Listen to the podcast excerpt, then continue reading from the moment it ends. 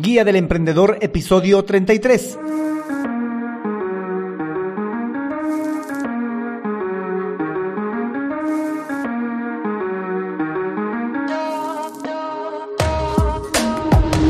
Hola, hola emprendedores, muy buenos días a todos y bienvenidos a la Guía del Emprendedor, el podcast en el que paso a paso vamos a aprender a crear, montar y optimizar un negocio con presencia online a través de estrategias, herramientas y recursos de marketing digital. Hoy, episodio 33 del lunes 16 de noviembre de 2020, episodio en el que vamos a ver las 5 decisiones importantes a tomar para construir un sitio web. Pero no sin antes recomendarte que puedes suscribirte a este podcast para acceder a los recursos y herramientas que compartimos en cada episodio a través de alexhurtadomktd.com. Por cierto, yo soy Alex Hurtado, un emprendedor digital y chatbot developer. Bueno, emprendedores, comencemos. En el anterior episodio estuvimos viendo el apartado de copywriting para nuestra idea de negocio. En ese episodio estuvimos hablando, definiendo qué es el copywriting y cuáles son sus tres pilares fundamentales para escribir un buen copywriting para nuestra idea de negocio. Hoy vamos a continuar con el plan de acción y vamos a tomar las cinco principales decisiones para construir nuestro futuro sitio web. Sitio web que debería de ser el eje central de nuestra idea de negocio con presencia online. Primero partamos de lo básico. ¿Qué es un sitio web? Un sitio web es un conjunto de páginas web accesibles a través de Internet, convenientemente enlazadas y por lo común con una finalidad concreta. Está identificado por una dirección o URL única, lo que en anteriores episodios llamábamos dominio, dominio que usualmente te lleva a la página de inicio. Ahora bien, dentro de estas páginas web pueden almacenarse imágenes, sonidos, videos, textos y otros documentos a los cuales se puede acceder solo y únicamente a través del dominio o URL. Este concepto es lo que abarca a grandes rasgos lo que es un sitio web.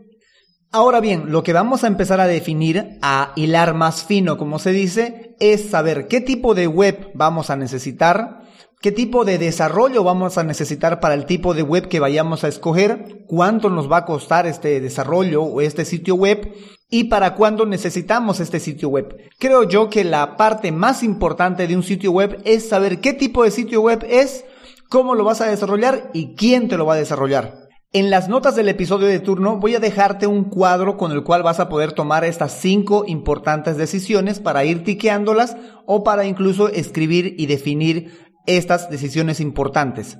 Puedes acceder a este cuadro a través del el enlace herramientas en las notas del episodio de hoy. Pero vamos viendo de qué trata cada una de estas decisiones para construir un sitio web. Lo primero, tienes que decidir qué tipo de web es la que necesita tu idea de negocio. Y los tipos de sitio web que existen son web corporativa, e-commerce, membership site y SaaS. Una web corporativa es un sitio web en donde solo encuentras información. La mayor parte es para que te puedan contactar. Los visitantes buscan información sobre tus servicios, sobre tu ubicación, sobre tu empresa, etc. AlexHurtadoMKTD.com es una web por el momento informacional.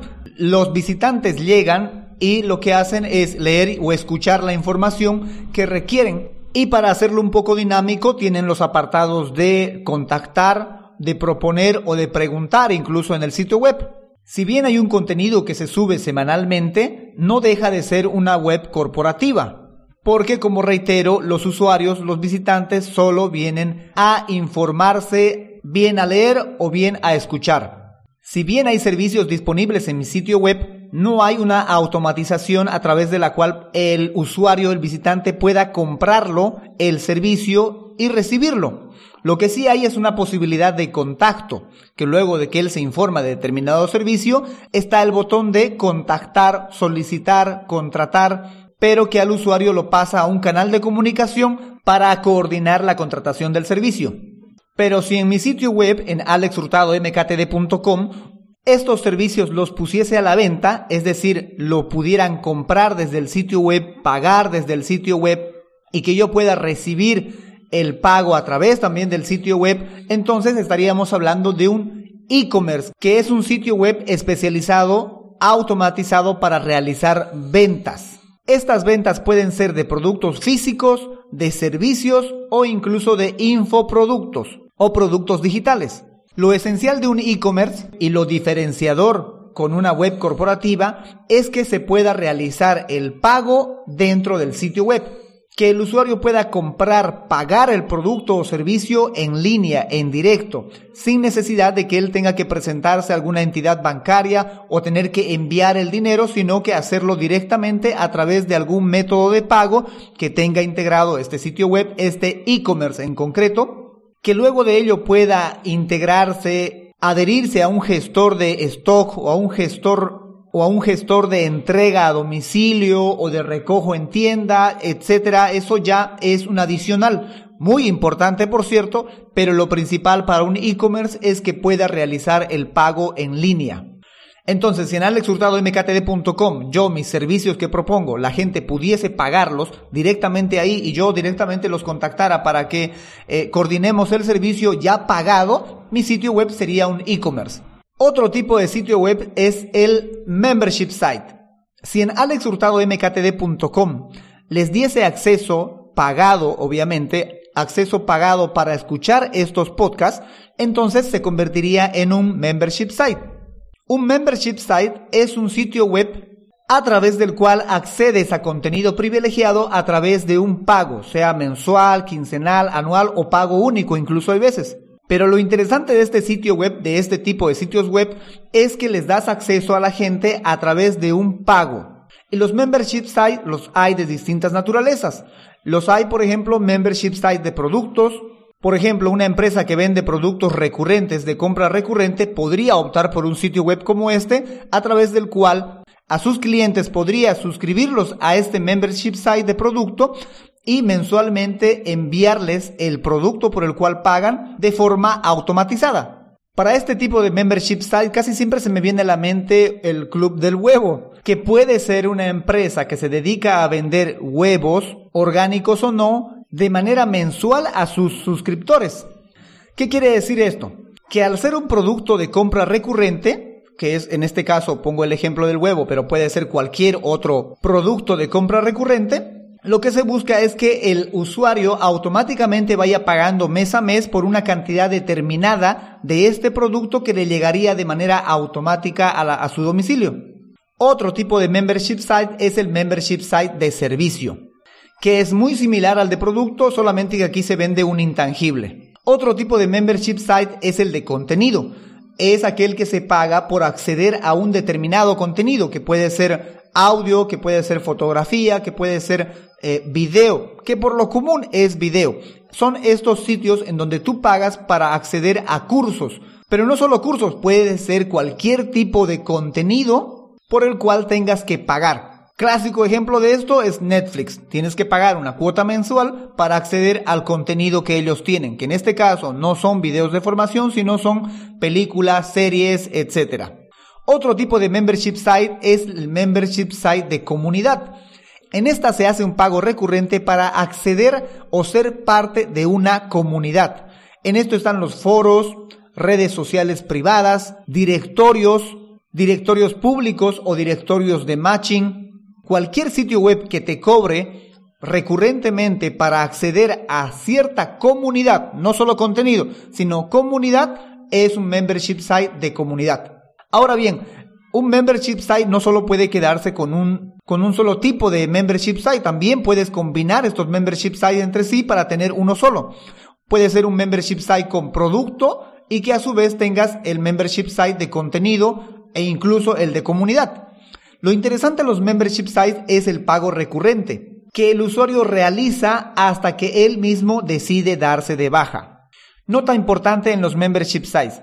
Para tener un membership site de contenido, producto, comunidad o servicio, hay que estar constantemente dándole mayor valor para que el usuario sienta que cada mes que está pagando lo vale. Pero eso son cuestiones apartas que podríamos estudiar en otro podcast, en otro episodio. Si lo quieren sugerir, no hay problema. Váyanse al apartado de proponer en las notas del episodio y con gusto hablamos de esto largo y tendido. Otro tipo de sitio web que puedes utilizar para tu idea de negocio es el SaaS o Software as a Service. Estos sitios web son algo complicados de desarrollar. No los puedes desarrollar con cualquier tipo de plataforma, Por el contrario, estas son plataformas para desarrollar servicios, servicios que incluso otro sitio web podría estar necesitando o utilizando. Ejemplo de esto son, por ejemplo, los sitios como Zapier, como MailChimp, como el mismísimo WhatsApp Business, Google Cloud, Amazon Web Service, etc. Estos sitios web son software, desarrollan software para desarrollar, para brindarlo como servicio a otras empresas. Entonces, recapitulemos, debes de decidir qué tipo de sitio web quieres. Un corporativo, un e-commerce, un membership site, un SaaS, muy poco probable creo, pero tienes que decidir cuál tipo de sitio web necesitas para tu idea de negocio. Lo siguiente que debes de decidir, importante decisión número dos, es quién hará este sitio web. ¿Lo vamos a hacer nosotros? ¿Lo va a hacer un socio estratégico? ¿Lo vamos a tercializar y vamos a dejar que lo realice una empresa o un freelance externo a nosotros, a nuestro proyecto? Eso es algo que debes de definir. Y aquí te remito al episodio número 14, al DAFO, en el cual tienes que analizar si esto de construir el sitio web es una fortaleza o una debilidad dentro de tu DAFO y cómo lo resolviste después en el CAME. Porque si tú eres desarrollador y entiendes de cómo construir un sitio web o sabes de programación, pues esto lo puedes hacer tú mismo. Pero si no y tu socio es quien puede hacerlo, es conveniente que así pase. Pero si en tu DAFO tenías como debilidad que careces de eh, conocimientos y habilidades en construcción de sitios web, pues esto vas a tener que tercializarlo.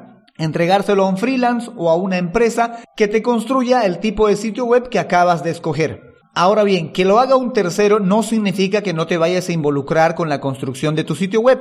Tienes que conocer todas las funcionalidades que tiene tu sitio web o que quieres que tenga, todas las necesidades que va a requerir tu usuario, tu cliente dentro de tu sitio web porque en muchas ocasiones me he encontrado con emprendedores que tienen su sitio web pero que no saben dónde está el apartado de contactar, que no saben si se actualizó o se agregó tal o cual servicio o producto, y que en muchas ocasiones no saben ni cómo se debe de navegar dentro de sus propios sitios web. Entonces, te reitero, es importantísimo que participes de eso. La siguiente decisión importante que debes de tomar para construir tu sitio web es saber cómo lo van a desarrollar. ¿Qué tipo de desarrollo va a ser el adecuado para tu sitio web? ¿Vas a utilizar un software para desarrollar tu sitio web, un software pagado o premium, o un freemium o uno totalmente gratuito? o por las necesidades de tu negocio vas a requerir un sitio web hecho a medida, eso lo tienes que definir o por lo menos tienes que saber cómo se está desarrollando tu sitio web. Y en esto del desarrollo del sitio web hay muchas opciones. Se acostumbran a utilizar los CMS, Content Management System, que son sistemas para administrar contenidos. ¿Qué contenidos? Los que va a tener tu sitio web. Entre estos están, por ejemplo, uno de los más populares que es WordPress, otro está Joomla, Shopify, Drupal, PrestaShop, Wix, WordPress.org, etc. Y claro, también está el desarrollo a medida, que es básicamente codificar en HTML, JavaScript, PHP y CSS. Pero esto, reitero, depende de tu DAFO. Si en tu DAFO tanto tu socio estratégico o como tú tienen habilidades en programación, en manejo de los CMS, pues pueden construirlo y decidir qué tipo de desarrollo van a tener. Pero si no tienen estas habilidades y conocimientos, van a tener que averiguar qué opciones de desarrollo ofrecen las empresas que construyen sitios web. Lo otro importante que hay que decidir para nuestro sitio web es cuánto nos va a costar. Y más que cuánto nos va a costar es cuánto presupuesto tenemos para pagar este sitio web. También esto depende del tipo de sitio web que queremos, quién lo va a realizar y qué tipo de desarrollo queremos. No es lo mismo un precio para una web corporativa que para un e-commerce que para un membership site. No es lo mismo desarrollar este tipo de sitio web con Drupal, con WordPress o desarrollarlo a medida. Así que el precio va a depender bastante de estas otras tres decisiones que te mencionaba. Tipo de web, quién lo va a hacer y qué tipo de desarrollo va a hacer. Lo cual puede llegar a costar desde cientos de dólares hasta cientos de miles de dólares. Por ejemplo, alexhurtadomktd.com, mi sitio web, es un sitio web que no pasará más de los entre los 300 a 500 dólares. No es una web complicada, está hecha en WordPress tiene algunas integraciones de varios plugins que le he puesto, tanto para optimizar como para la cuestión del podcast. Y haciendo un paralelo, eso es lo que podría costar una web corporativa. Ahora que si este sitio web lo quisiera convertir en un e-commerce o en un membership site, ahí sí tendría que hacer una inversión mayor. Que en mi caso, porque tengo las habilidades y los conocimientos, solo será inversión en tiempo. Pero si no es tu caso, tendrá que ser inversión en dinero. La otra decisión importante que debes de tomar para construir tu sitio web es para cuándo lo necesitas. Y en esto es muy importante dos factores que de seguro están enmarcados en tu FODA. Uno, si tienes tiempo. Dos, si tienes dinero. Lo que sí no puedes tener es la ausencia de los dos, que no tengas ni tiempo y que no tengas dinero. Ahí sí nos complicamos la vida bastante. Pero si tienes tiempo, podrías realizarlo tú mismo. Podrías empezar a estudiar y practicar y construir tú mismo tu propio sitio web para tu idea de negocio, si es que tienes tiempo. Y si no, pues tendrás que recurrir al Bill Metal para contratar a alguien que te desarrolle este sitio web. Y claro, mientras más le pagues, evidentemente más rápido te irá a entregar el sitio web. Lo que sí tienes que tomar en cuenta es que la primera versión de tu sitio web siempre tendrá errores, siempre tendrá alguna cosa que se pueda mejorar, porque además siempre hay oportunidades para mejorar. Pero la primera versión te servirá para saber cómo el usuario interactúa con tu sitio web y con ese conocimiento vas a poder optimizar tu sitio web. Por eso te reitero que la primera versión de tu sitio web siempre tendrá, pero muchas, muchas, muchísimas oportunidades de mejorar. Toma en cuenta eso, por favor, a la hora de construir tu sitio web, sea que lo hagas tú, tu socio o lo mandes a hacer con un tercero. Una última consideración. Ten en cuenta que un sitio web no es como un edificio o como una piedra, que no va a necesitar de mantenimiento o por lo menos que durante mucho tiempo no va a necesitar de mantenimiento. Un sitio web es más como un jardín, pero casi literalmente como un jardín. Una vez que tú la pones muy bonita, que le acabas de construir todo lo necesario, con el tiempo inevitablemente vas a necesitar hacerle mantenimiento. Y cuando hablo de tiempo, no me estoy refiriendo a un largo tiempo, para nada. Me estoy refiriendo a tiempos dentro de un mes. Porque según el software que vayas a utilizar o el desarrollo que vayas a realizar, más que seguro que mensualmente se actualiza ese software. Si no es el software, se actualizan los navegadores, el modo en que tu sitio web realiza el render para verse en un dispositivo, sea en un browser de computadora, en un dispositivo móvil, en un navegador móvil, en un iPad, etc. Y esas son cosas que escapan de tu control, porque las tecnologías web sea para construir o para mostrar estos sitios web, constantemente están en actualización. Y sí o sí van a generar incompatibilidades con tu actual sitio web si no le das el mantenimiento adecuado. O puede generar agujeros de seguridad, dejando tu sitio web al descubierto para que lo hackeen. O en el mejor de los casos, tu sitio web va a estar funcionando pero de manera obsoleta en el backend. Quiere decir que puede volverse lento. Con todo lo que te acabo de decir no intento ser preciso en lo que digo, pero sí lo que intento es hacerte entender que vas a tener que destinar cierto presupuesto en dinero o en horas para realizar este mantenimiento para realizar estas actualizaciones en tu sitio web. Espero que estas cinco decisiones las vayas a tomar muy en cuenta a la hora de construir tu sitio web. Recuerda que en las notas del episodio de hoy, en el enlace herramientas, te estoy dejando un cuadro con el cual puedes ir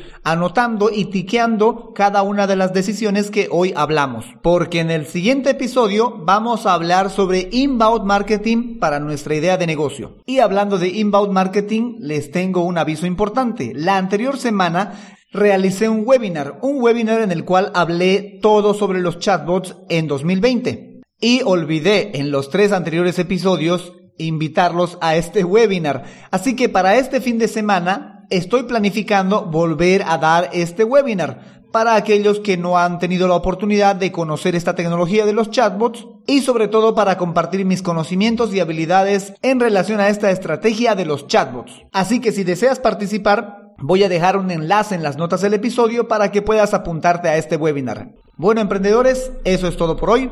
Recuerda que puedes suscribirte y acceder a los recursos y herramientas de este podcast en alexhurtadomktd.com.